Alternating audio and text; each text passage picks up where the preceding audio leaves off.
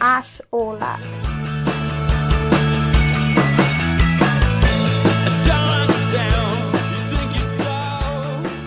Hi guys, welcome to Waxing Lyrical, the music installment of the Symposium podcast. I'm delighted to be on our second episode with Jay, Arjun, and Cameron. So, Arjun, how have you been recently? What have you been listening to? Um, hey, um, yeah, not bad. Um, just chilling out the last couple of days. My birthday yesterday, so had a nice time. Just Yeah, happy birthday. out with my family. Thank you.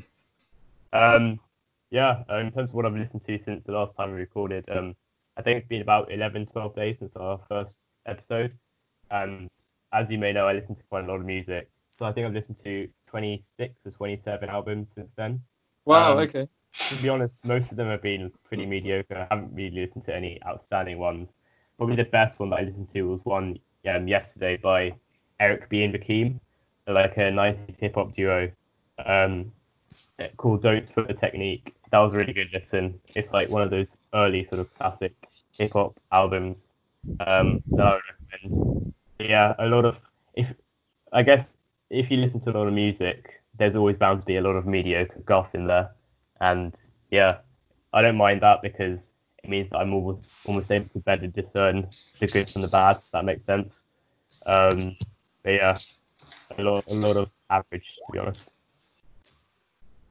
So yeah, that's been my week in music, my week and a half in music so far. Yeah, cool. Uh, Cameron, what have you been listening to? Uh, hi, yeah. So um, I suppose you could say my last week and a half or so has been quite cinematic. Um, I was very saddened recently by the death of Ennio Morricone, uh, the Italian film composer. He's probably my favorite film soundtrack uh, composer of all time. So I've just been revisiting a lot of his stuff because, I mean, a lot of my introduction to film music from a very early age that I can remember was his work. Uh, so yeah, I've been listening to the soundtrack albums for uh, The Good, the Bad, and the Ugly, Once Upon a Time in the West, uh, for a few dollars more, which is actually my personal favorite. And um, yeah, a lot of his stuff. You'd think that a film soundtrack has to go with a film to be fully appreciated, but the strength of his compositions are such that the emotion that you can see he's trying to evoke when paired with the visuals that resonates whilst you're just listening to it on its own that's that's the power of the the music that he wrote and yeah i've just been sort of lamenting uh, the loss to the music in the music world that we've had with with his passing and listened to a lot of him recently Yeah, I mean, I, I completely agree. I've been doing the same. Um, it's very sad to that, that he passed. Um, Jay and I are massively massive fans of, of, of those films and obviously those soundtracks. I think Ecstasy of Gold um, in Good and Bad the Ugly is probably my favorite bit of music that he's composed, at least in the film scene.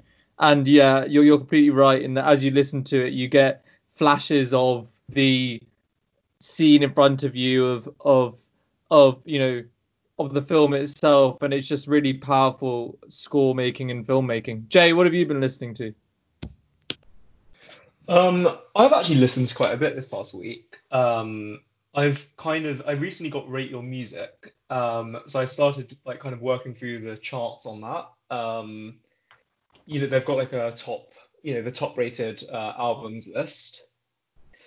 Um, but I've got to say, I kind of moved away from that. I think the standout track um, for me has been um, Miseducation of Lauryn Hill, which I finally got listened to this week. Um, I thought that was just a brilliant album. It was completely cohesive. It's got you know songs that run in excess of kind of five or so minutes, and you know it doesn't get boring. It's feels brand new even though it's from like the 90s. It's a really really fantastic album. So I think that's kind of been my highlight of the past week musically. No, I mean again, I can empathize massively. Um, that's one of my favorite hip hop albums ever. I think its cultural influence is understated, um, if that's even possible. And um, yeah, I mean, I adore the album. And yeah, I've I've also had my own, you know, incursions into 90s hip hop in the last week or so.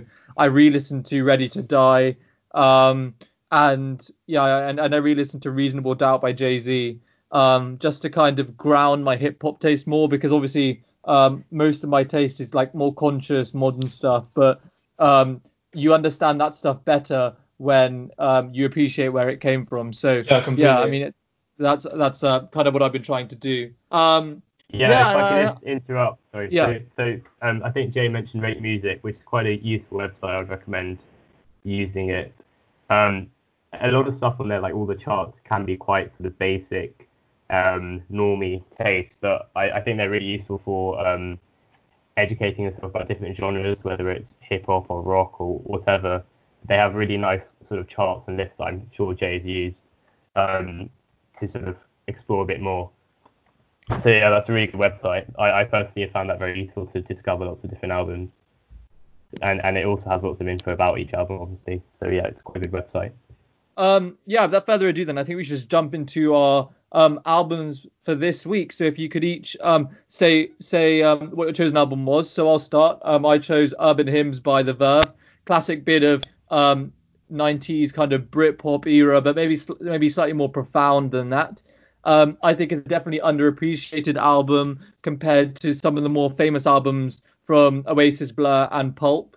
Um, I think there are some absolute, frankly, bangers in the album. Um, everyone kind of knows Bittersweet Symphony from the England intro on ITV, but it's much deeper than that. And often I I find people um, finding tracks on the album that they didn't even know were by the Verve, but they had obviously heard them before from somewhere else. So it's that kind of album. So I thought it was worth a listen. Um, Cameron, what did you choose? So my choice this week was It'll End in Tears, which is the debut album by the music collective This Mortal Coil. And this album I chose because I'm I'm a massive drip, um, dream pop fan. Anything with echoey chorus guitars and a woman's breathy vocals over, I'm, and I'm basically there for it. But this is a very nice album artistically because, in my eyes, it bridges the gap between um, your late 70s atmospheric post punk artists like Joy Division, Bauhaus, with your early 90s, late 80s, fully fledged dream pop artists like uh, Cocteau Twins, who actually feature on this record, and the more shoegazy influences like My Bloody Valentine. And it's a nice sort of middle point there between those two styles, and I think it captures the best of those two genres quite well. Um, thank you very much, Cameron. Um, Jay. Well, if you can say I chose, um, the album I picked was Playing with Fire by Kevin Federline. You might know it as the lowest rated album on Metacritic. Um, obviously, I hadn't listened to it before. I was kind of, I was just interested. Um, so basically, for those of you who don't know, Kevin was married to Britney Spears. He released this album back in 2006 at the height of, I guess, what he claims was his fame. Uh, and essentially, the album pretty much deals with him believing that he's the most hated man in America, him believing he's the most famous man in America, and um, it, it's not really the most triumphant artistic achievement of the 21st century, but Wait, it's wh- probably what- also. What do you mean it's not better than anything by Bob Dylan? yeah, it's it's it's kind of like um, I think the way I would describe it is, you know, the early songs in My Beautiful Dark Twisted Fantasy, where Kanye kind of deals with you know the impact of fame. It's kind of like that, but but you know without any talent to back it up, and probably without any fame in the first place. Right. Okay. I mean, um, I'm intrigued. Arjun. Um, yeah, I I chose the album Monkey Barz by Sean Price. So in the 90s, he was sort of um, an underground rapper, part of the hip hop duo Helter Skelter, um, and part of the underground hip hop collective um, called Boot Camp Click. Um, and he, he was sort of very famous um, in the hip hop underground, but didn't really get his props, especially being compared to other famous um, duos or groups in the 90s, such as the Wu Tang Clan, Mobb Deep, and rappers like Nas. But um, he, he sort of split from Helter Skelter in the mid in the middle of the noughties and released this album, which has become a, a very much a, an underground classic. Um, sadly, Sean Price passed away, I think, four years ago, five years ago. So his discography isn't too um, expansive. Um, I think he's only he only released three albums prior to death, plus a posthumous album. But I think this stands as one of the finest underground albums um, of this of this century in hip hop. All right, thank you for that, Arjun. Um, Arjun, so I guess considering you just finished your description there, I think it's apt for you to go first and just uh, take us through what you thought about the album. Then we'll obviously just take turns offering our own thoughts. So yeah, have a go. Yeah, um, so I really enjoyed this album. I think it's quite an enjoyable listen. Um, the lyrics are very um, comical. I think that's what stands out for me. Um, yeah, lots of lyrics sort of make you laugh and um, yeah, laugh out loud. Um, I, I really like the, the, delivery of Sean Price's uh, lyrics as well. He's very sharp on the mic, always on the mark, and never really skips a beat. Um, but yeah, the most endearing part of the album are the lyrics. They're quite ignorant in a way, I'd say, but also quite fun. Um, it's sort of, he, he conveys his, his sort of um, careless attitude um, in the in in the um in the album. And yeah, I I, th- I also really like his voice. He has quite an enjoyable voice, um, and he and he has a really good flow. But yeah, I, I think it's quite an enjoyable listen. I, I want to know like what you guys think of the listen because uh, each song sort of stands out. The beats are very good. Um, yeah, I just want to know what you guys think of it. Yeah, I mean, um, Jay, if you'd like to go first. Um, so I'd actually, I'm going to start in a weird place, but it's just one thing I really like about the album, which is the uh, cover art. I actually think it's a really, it's just something that took my attention straight away before even listening to the music. I just thought the cover art was really cool. It's kind of like a comic book style. Um, I quite liked the album. I, it was one of those things where I think it wasn't maybe necessarily my kind of thing. Um, it's very as you say, it's very underground. Um, one of those kind of comments I saw as someone said it's kind of like a rap album for people who like rap. If that makes sense, it's like a rapper's yeah, rap album. A rapper's rap album, yeah. I think that's definitely probably a fair way of characterizing it. Um, I thought some of the lyrics, as you said, were very were very funny. Also, I did quite like the final song because it's the Grand Theft Auto theme song. I think it's from Grand Theft Auto yes. 3. yeah, yeah. So that was yeah. a yeah, massive yeah, yeah, throwback. Yeah. That was a huge throwback. Um, I enjoyed the album. I think the production was good. Um, you know, I thought I thought it was a good album. I thought the production was good. I thought the lyrics were, were good. Um, I do think I maybe preferred, just to kind of go back to last week's episode, I probably preferred listening to Medellin over this because I preferred kind of the more sample driven, um, you know, um, more sample driven uh, bass of the songs. Whereas here it was more kind of traditional underground hip hop, which maybe I'm just slightly less inclined to. Yeah, and I would say the beats are quite are very much underground. Like they sound so sort of basement cooked that the audio quality comes across as a bit spotty at times. Yeah, so that I think affect the listen. Yeah, I think to some there were tiny little points where I maybe couldn't quite understand what exactly was being said. Um, but I think that's probably quite common when also when just when rapping because obviously you're speaking quite fast as well. So, did you find anything that he said interesting or provocative or just willing, you know, worth engaging with? I can't really remember anything to be honest. There was nothing that really stands out. I that's fair enough. A couple, of, a couple of days ago. Um, maybe that's a criticism I have. No, that's fair enough. Obviously, that that that, that actually says I says quite a lot in itself. Um, Cameron. Uh, yeah, I would concur with what Arjun said. I thought this was a very energetic, bouncy, fun listen for the most part. Uh, the lyrics obviously do stand out. They've got this comical edge to it, which I think provides quite a nice counterpoint to the gritty. I hesitate to call it lo-fi because it's not like you know Neutral Milk Hotel have done a rap album here, no. but it is quite a lo-fi, gritty East Coast type vibe I'm getting off the production. So I do think your sort of bouncier, happier, comical lyrics they do balance that out quite nicely. One thing I in particular enjoyed about this project uh, was the features on it. In particular, I really liked uh, Tek's uh, feature on the track Onion Head. I don't know, I just thought the yeah, the, the, the the flows and the bars, the the vocal delivery, it just got switched up really quite nicely throughout this record, uh, to the point where I know Jay, you said that you uh, preferred Medellin uh, from last week. For me, it was actually the the variation and the fact that every track on this I thought was refreshingly different. I, I really did quite enjoy this one. I'd, I'd probably give it a, a seven to an eight for me. This was this was a good album. Mm, so that's a strong, a strong, a strong seven to a light eight to, to, to quote, to quote perhaps the melon. Um, to quote the god, yes. Yeah. Um, I was gonna say actually, I was gonna mention um, I was gonna mention Onion Head as well. Actually, I, I really liked um that track. I liked the sampling um in the production. I, it felt kind of underground, East Coasty. From what I've engaged with the Wu Tang Clan, obviously, um, um Arjun's gonna take me through a, a detailed tutorial of their work. But from what I've engaged so far, it, it kind of evokes some of those themes, especially after listening more recently to um, other rap from the 90s. I can I can definitely see what Sean's trying to do here in, in, in linking back to those traditions. Um, in terms of the content, yeah, I, I, agree that it had a kind of comedic edge. Although I felt that some of the bars, although he um, altered his flow far more than than we saw in Medellin with Smooth, um, I do feel that some of the bars do tend to fall flat in that the messages that they're trying to convey, perhaps sometimes even whimsical in their comedy, um, then although provided providing a nice contrast to the grittiness, undermine some of the sin- sincerity of his messages around the grittiness that you find elsewhere in the album. And and maybe that that uncomfortable dichotomy is intentional, but um, I do feel like so it's obviously if it is intentional, it's a fair enough point about the kind of incongruousness of his life.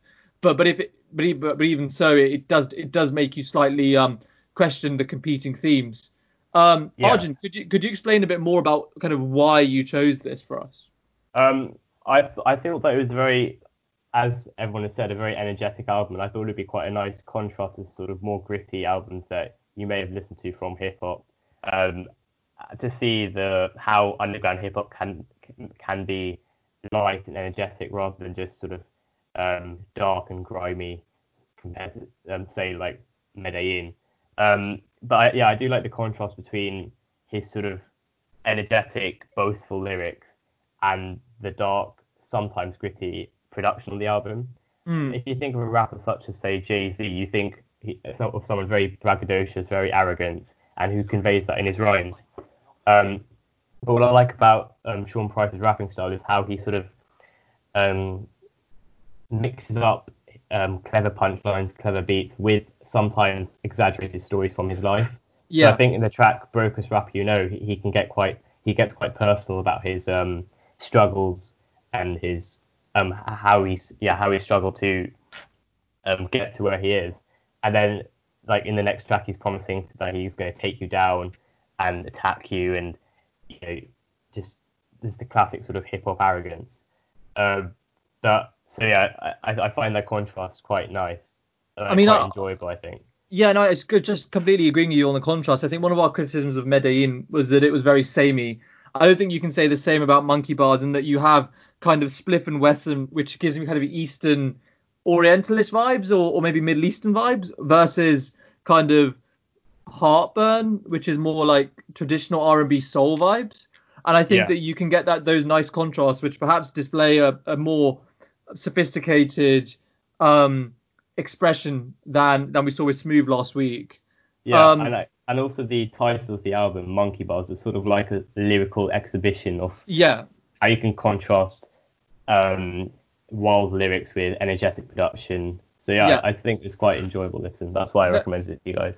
I, I actually had. I'm not sure if you guys um, agree. I mean, feel free to say either way, but I got some vibes of MF Doom in some parts of this, just in terms of content, um, delivery, flow variation, and obviously that's a reasonable competent because I'm a fan of Doom.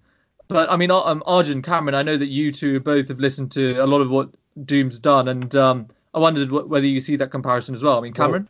No, yeah, no, I just I can completely see that. I think as Arjun was saying, it's the kind of braggadocious attitude whilst being self-aware of that throughout that you know really brings that comparison out he's got the ability to make these grandiose kind of ludicrous statements sometimes but he has the temerity to balance that out with a bit of self-deprecation and humor and that is a quality that you don't often see in hip hop sometimes i think so that mm. that's why for me it was it was quite a refreshing album Arjun? Yeah, I sort of think of, of rappers like Sean Price as the anti MF Doom because whereas MF Doom uses like a really large vocabulary um, to invoke imagery and controls his flow in a sort of um, abstract, offbeat manner and sometimes uses spoken word, Sean Price sort of uses inner bar rhyme schemes, syllables, yes. and, and, and focuses more on delivery. Yes. Um, rather, whereas MF Doom is, is all about the lyrics and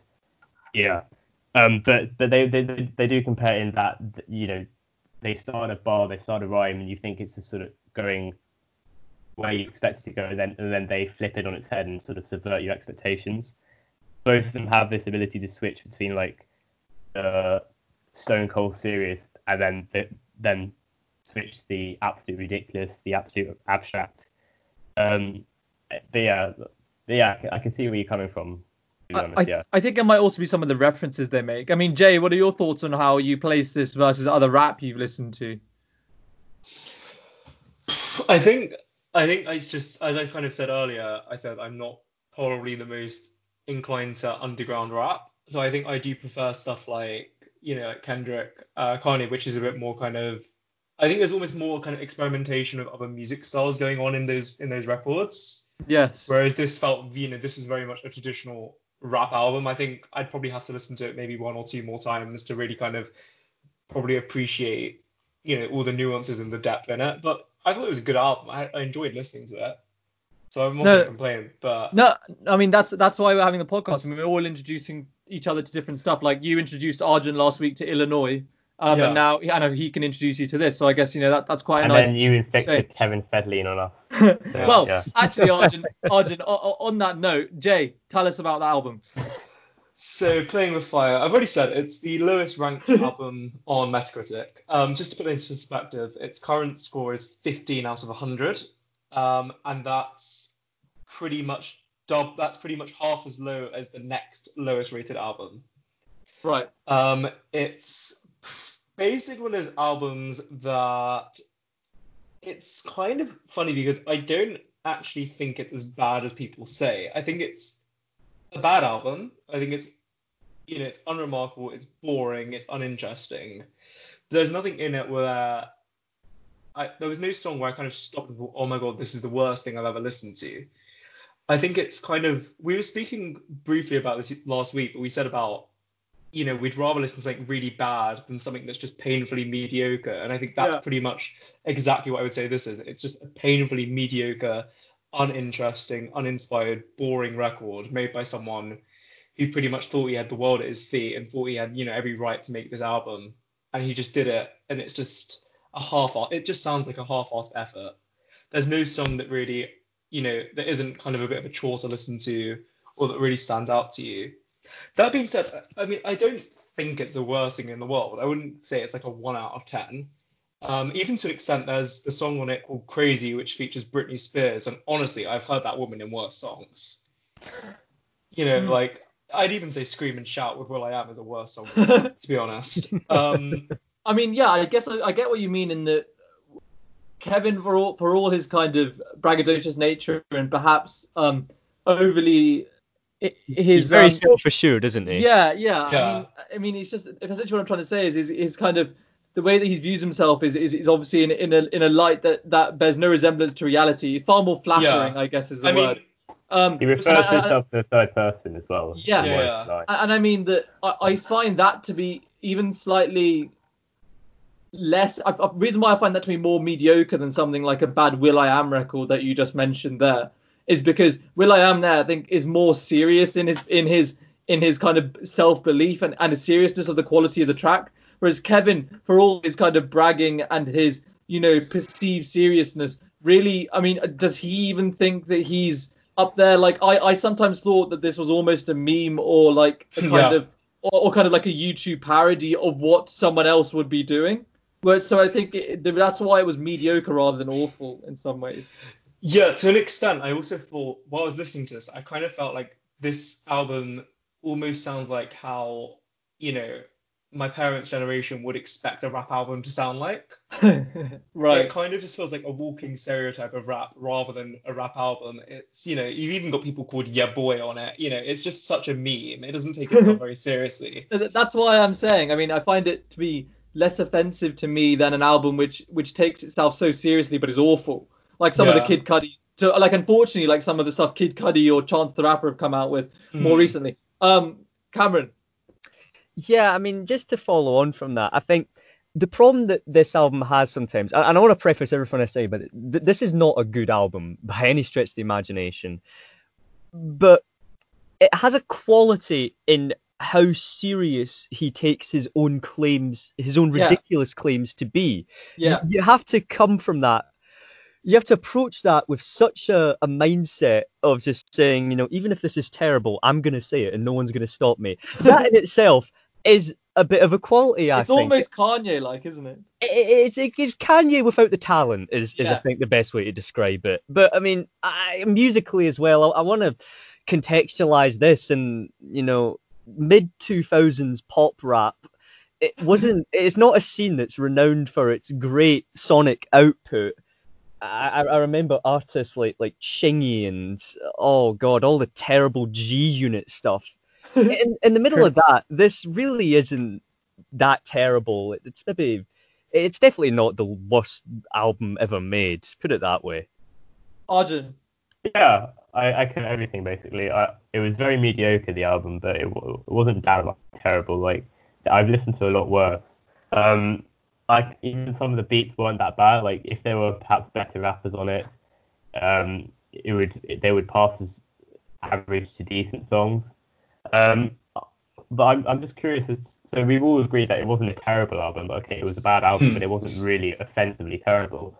I'm just curious as to how it got this bad backlash? Like, was it because of, of Kevin himself? Like, was he such a sort of memey figure that people were offended that he would re- release a rap album? Because from what I gathered, he released this album because he was famous for being married to Britney Spears or something. Like, he wanted to capitalize on his Hmm. fame. Like, I didn't understand in where he was coming from. I wonder if Jay would want to like tell us a bit more about him. Yeah, I almost felt like while I was listening to it that there was one critic who wrote a review and just said this is the worst album ever made, and then a bunch of other people just kind of like, yeah, why not? Let's just agree with that guy. It kind of almost felt like people were jumping on a bandwagon here. Um, a lot of the comments seem to just say, you know, this is boring, it's uninteresting, it's you know some guy who's not particularly famous acting like he's the most notorious man on earth. I mean, he's literally got a song called America's Most Hated on this album. Um, it just seems like a lot of people. I think that's a lot about him and his arrogance that seems to fuel the reviews. But yeah, I'm kind of puzzled as to why it's the lowest rated score on the on the um, on the website. It kind of to me almost feels like a reverse version of Sgt. Pepper's, where just a bunch of people said it's a great, it's like the best album ever made, and no one wanted to disagree, and they all kind of just you know just stuck with that opinion.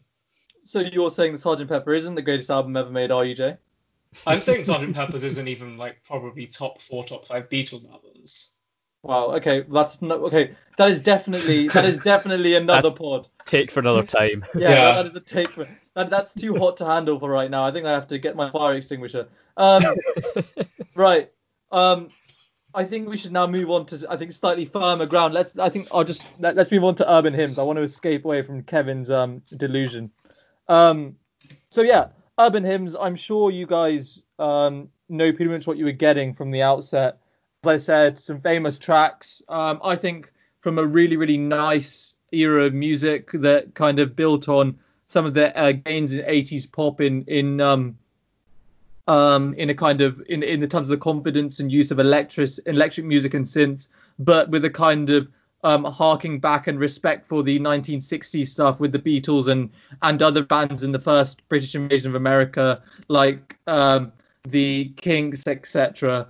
Um, in the kind of melodic ballad making. And it led to quite a nice combination that we've seen with Pulp and I think The Verve quite specifically, but also obviously with the most famous bands of Oasis and, and Blur. Um, I really like this album for like personal reasons. My dad played this kind of music all the time um, in the car when I was young, um, and I got a good taste for it back then. And obviously, as I said, some of the songs, "The Drugs Don't Work," "Lucky Man," um, uh, Bittersweet Symphony. These are all in kind of the public consciousness. I'm sure you'd all heard them before, even if you didn't know they were by the Verve. So I thought it was worth listening to. And yeah, Cameron, I know that you're kind of fan of this era as well. So yeah, you'd like to start. Uh, I do, yeah. I love Britpop music, and uh, I really love this album. The best way I can summarize this album very generally, uh, which is a complete compliment, even though it might not sound like it, is Yeah. this is the album that I would imagine Radiohead would have made if they hadn't made OK Computer. It's a direct sequel to The Bends insofar as it's the experimental side of Britpop and it executes that very Mm. well, I think. Uh, the standout tracks for me are uh, the Rolling People and um, Ne- Neon Wilderness. Both quality. Yeah. They're both they're both great tracks, and it builds upon the Verve's early career in a beautiful way. Because I must admit, I'm a shoegaze guy. I I actually do prefer Mm. the Verve's earlier stuff. Uh, a Storm in Heaven, A Northern Soul, both brilliant albums. Uh, but I can I, I can appreciate this album, and I do really love it. And obviously, you've got other songs in there like I mean, Bittersweet Symphony, it goes without saying, is a masterpiece, but you've got The Drugs Don't Work, Lucky Man, as you were saying. They're all anthems and they're all so evocative of the Britpop era at its best that Hmm. this is, for me, Britpop's perfect swan song to see that era off. Yeah, I mean, I think for me, the combination of the kind of electronica of the 80s, um, as you see in like kind of Radiohead, with the engaging with the alternative and even classic rock styles of Pink Floyd, the Beatles, and then obviously alternative rock from Radiohead, all merged together is, is why I kind of really enjoy this album.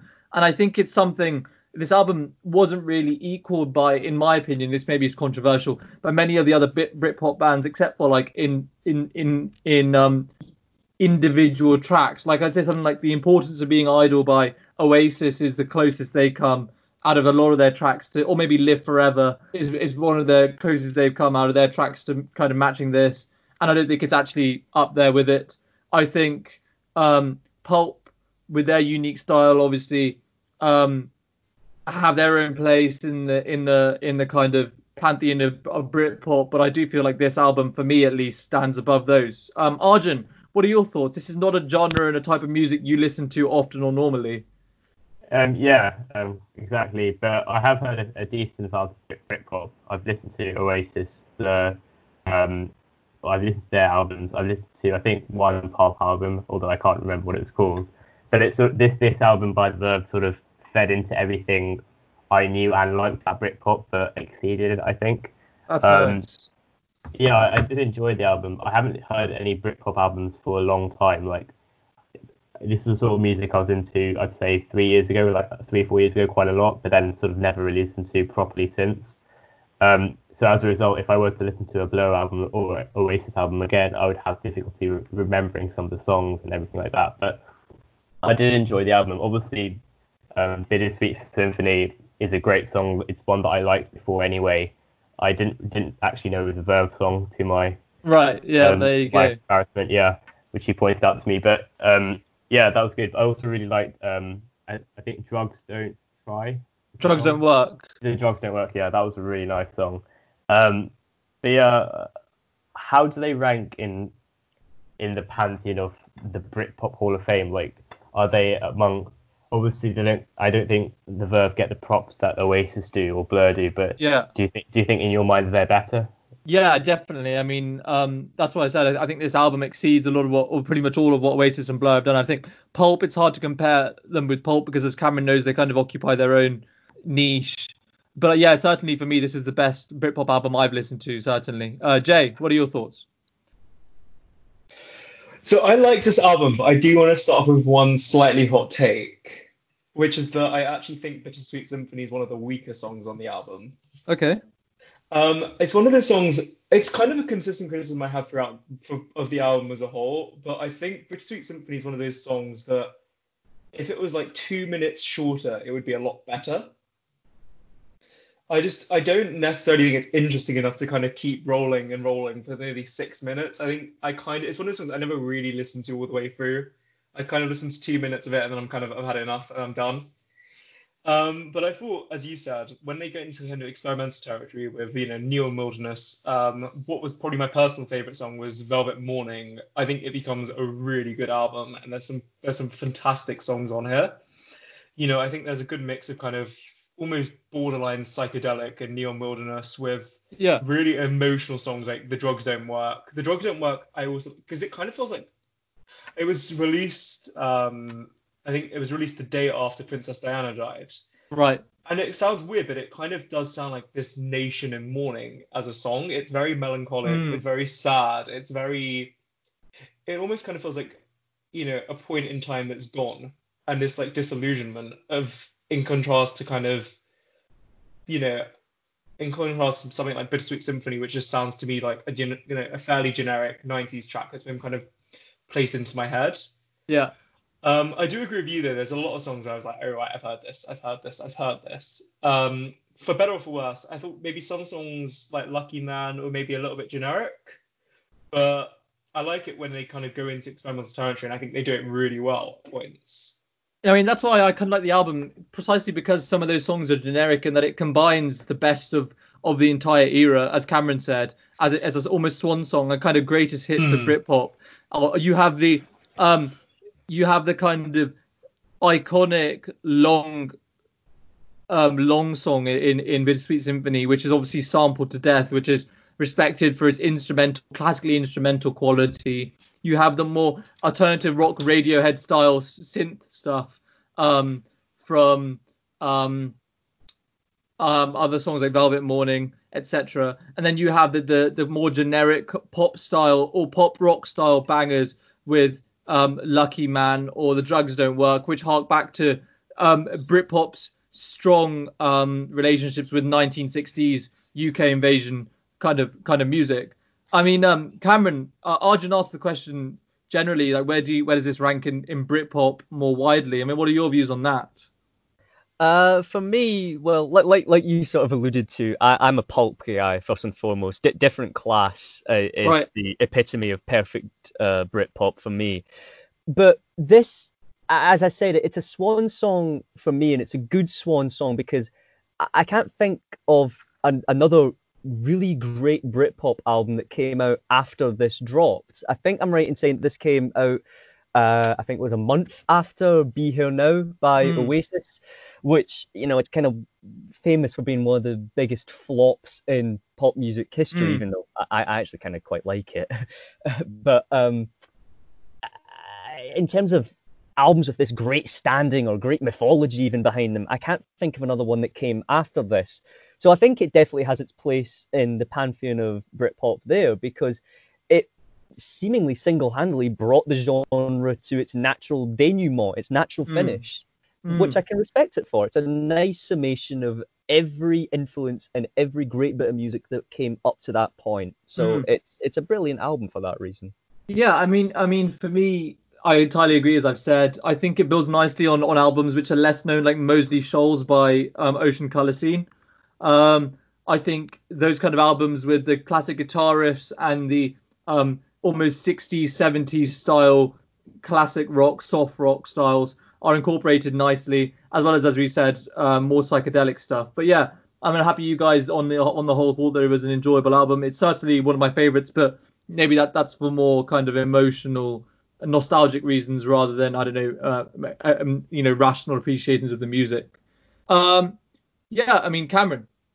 So yeah, my uh, choice, uh, as I said, was "It'll End in Tears" by This Mortal Coil, uh, mm-hmm. who aren't a band, so to speak. Really, they are a collective of artists from the 4AD uh, record label, and this was compiled by the label head, Ivo Watts Russell. Uh, so the best comparison I can sort of give for this is it's sort of like the Phil Spector presents a Christmas gift for you album with all his girl groups like the Ronettes and the Crystals. Only instead of Wall of Sound, you've got nascent dream pop. Mm-hmm. So you can see that in the, the list of artists that's featured. You've got people like uh, Simon Raymonde and Elizabeth Fraser from Cocteau Twins, uh, the vocalist Cindy Sharp, and even some of the classic uh, post-punk figures like Howard Devoto from uh, the Buzzcocks. And the result of that is not some mishmash album with un- disconnected themes, but this really tight record that encapsulates the birth of a genre, and that genre is dream pop. So I'm really intrigued to hear what you guys think about this one. Um, Arjun. Um, yeah, I, I mean, it was okay because personally, I thought it was quite a. It wasn't a very stimulating listen. I thought to listen to it was, it was quite almost monotonous. But I mean, I thought that the vocals didn't really contribute anything to the songs. I thought that I'd rather just have have have, have had the music alone, if that makes sense. Um, but I can appreciate it for what it was. Uh, but it was a bit of a mixed bag for me to listen to to really enjoy the whole way through because it's not something you'd put on in the background because I feel like it demands your attention, but also it isn't stimulating enough to, to keep my undivided attention. Mm. Personally, that's what I felt anyway. I, I think it was a, I guess it was a cohesive listen, but the, the songs by themselves weren't, for me, weren't anything special. But I, I guess I might be on my own in that regard, perhaps. Jay? I think I'm actually on a similar page to Arjun on this one. Um, I actually I quite liked the album. I thought there were a couple of really good songs. Funnily enough, my favorite one was actually it was uh, the third track. Uh, I'm gonna say it's called Feet F Y T. It's called it's an instrumental. Um, I thought that was cool. It had this kind of menacing, almost kind of like the Eraserhead score is the way I describe it. It's got this like haunting industrial landscape kind of sound to it. Um, I thought maybe the album could have even started at like, opening to that because I think you almost need this instrumental track to kind of get you into the mood. Because then I liked the next few songs. I was kind of taken into the right kind of atmosphere that the album was trying to create. Mm-hmm. Um, I do disagree with Arjun on the vocals. There was I, I couldn't tell you what her name is. It's the woman who sang uh, "Song to Siren." Yeah, that's Liz Fraser from Cocteau. Yeah, because she actually had this like siren-y kind of waily voice, which I thought was really cool.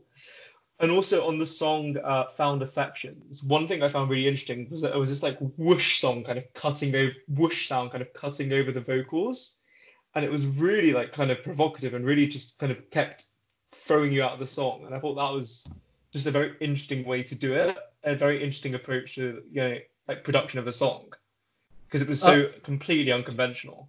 Hmm.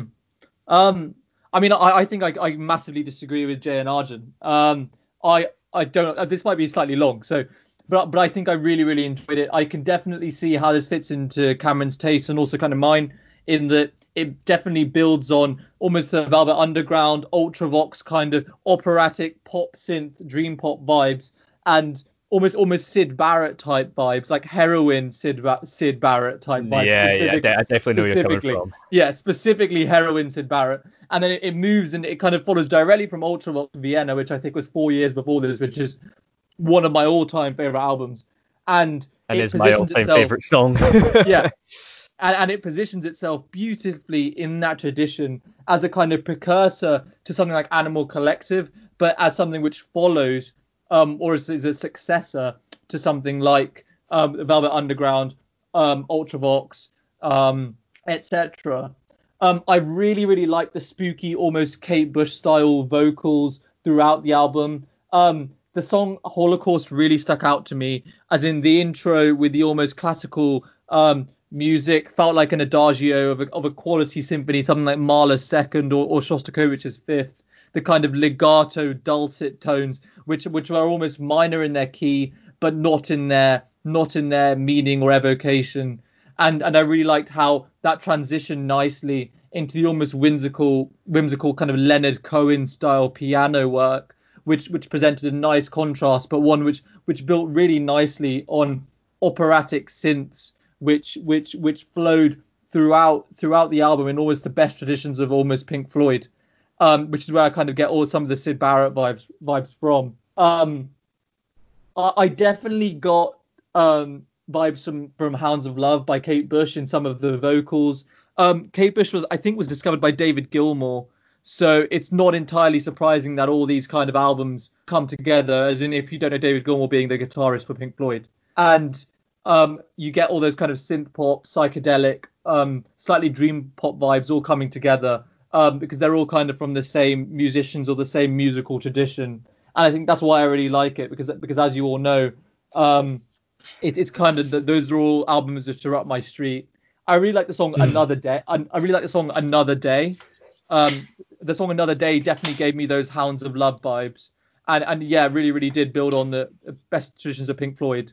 Um, I think even if you hadn't met Cameron and and he said that you know this album this album was kind of positioned himself like nicely in his in his in, in, his in his kind of music taste, you you could guess what some of his other favorite albums were because this album so clearly evoked some of those absolute classics. And I'm not saying that as a criticism, and I'm not saying it that's a facsimile or, or any kind of any kind of copying, But but I think in the best traditions of musical evolution, it took the good parts of those of those traditions and, and then expounded upon them in their own way. So I mean, I don't know, maybe I'm in the minority, but I, I really really did enjoy it. But that's not really surprising for me because it it it's it's you know slap bang in the middle of the kind of stuff I really like. But yeah, I mean Cameron.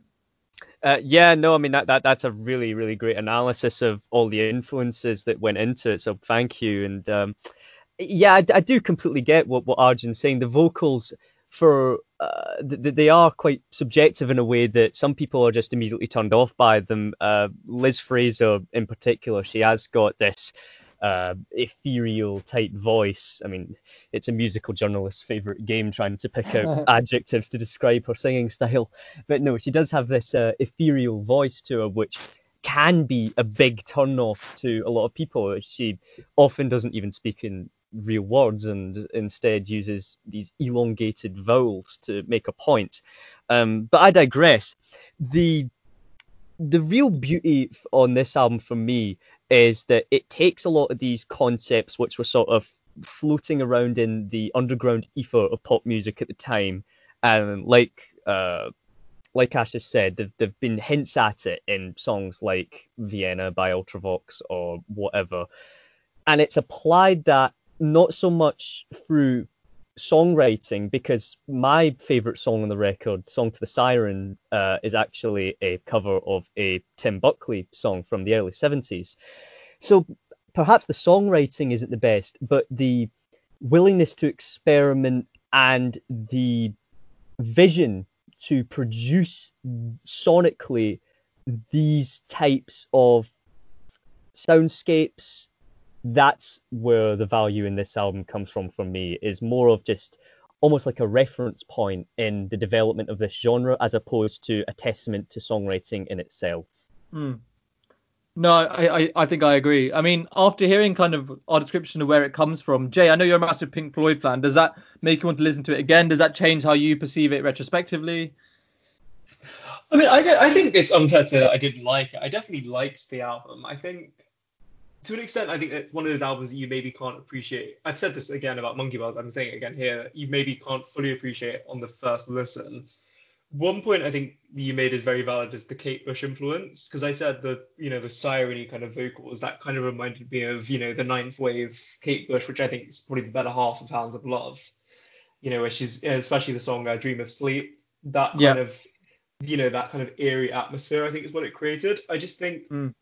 I just don't necessarily think got I liked it when it kind of you know let me kind of suck, get into this atmosphere and vibe it was creating. I just felt that there are points where I didn't really connect with the atmosphere of the songs, which I think is something that's very instrumental into dream pop.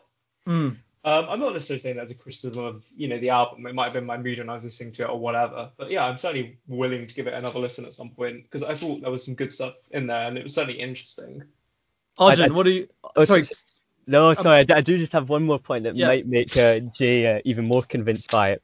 The uh, the track songs to the Siren, David Lynch originally wanted to use that in one of the scenes of Blue Velvet, uh, but he couldn't get the rights to it, which is why he then yeah. found Julee Cruise and uh, got her to record the track Mysteries of Love. Yeah, so I did say it gave that, me David. That Lynch. was a direct was, influence. Yeah, there was definitely some Eraserhead influence on this. Def- oh yeah, it. you can hear it. Big big Lynch vibes. yeah, there's big Lynch vibes here.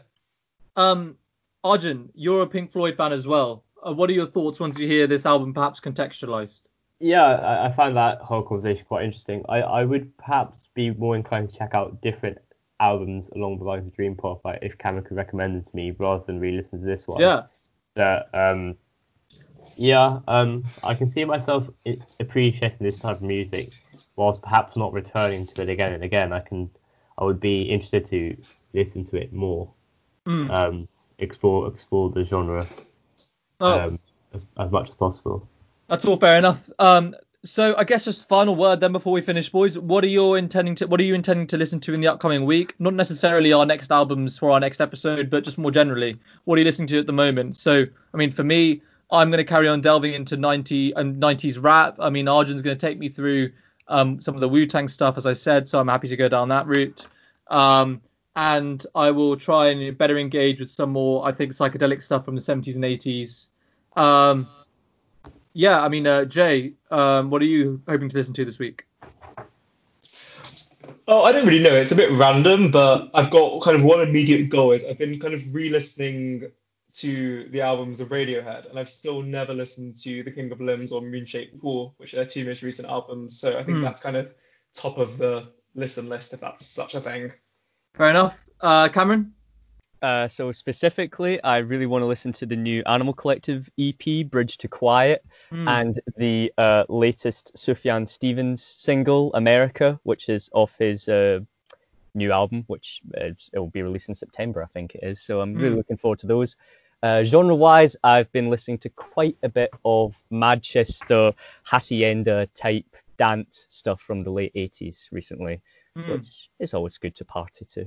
Hmm. That's good. Uh, Arjun? Um, for me, I, I just honestly choose albums on a whim. I don't seek to listen to an album by a particular artist. I, I don't think that I'm going to delve into someone's discography and listen to them all in a week. I sort of um, just purely decide on the day what sort of music I want to listen to. So I can't I can't predict um, what I'm going to listen to too far in advance. I have, however, been sort of introducing my sister to some hip hop, basic hip hop. Um, so I'm going to continue doing that with her. We've listened to the first few Kanye West albums together. Um, we listened to Illmatic a few days ago. Beautiful Uh, we album. cur- we, we're currently halfway through the Infamous by Mobb Deep, and then I think after this one we're going to go back to Kanye West with My Beautiful Dark Twisted Fantasy and see how she likes his next couple of albums, which Mm. I'm looking forward to introducing her to. Hmm. Um, so that's sort of a side goal for me is is getting my sister who's expressed a desire to listen to more hip hop, and just doing that with her. No, that, that's good. I mean, um, yeah, Illmatic is obviously one of my very, very favorite albums ever. I think of any genre. So yeah, I'm, I'm happy that, that she's uh, getting to explore that. Um, so yeah, boys, thank you so much for your time. I hope you enjoyed it. I really did. I think that was a really good exploration of the albums. And yeah, can't wait to see you next time on Waxing Lyrical from the Symposium. We'll have another four albums to talk about. We'll have uh, more wider talking points. And yeah, we hope it doesn't get too esoteric. So thanks. See you next time. Cheers.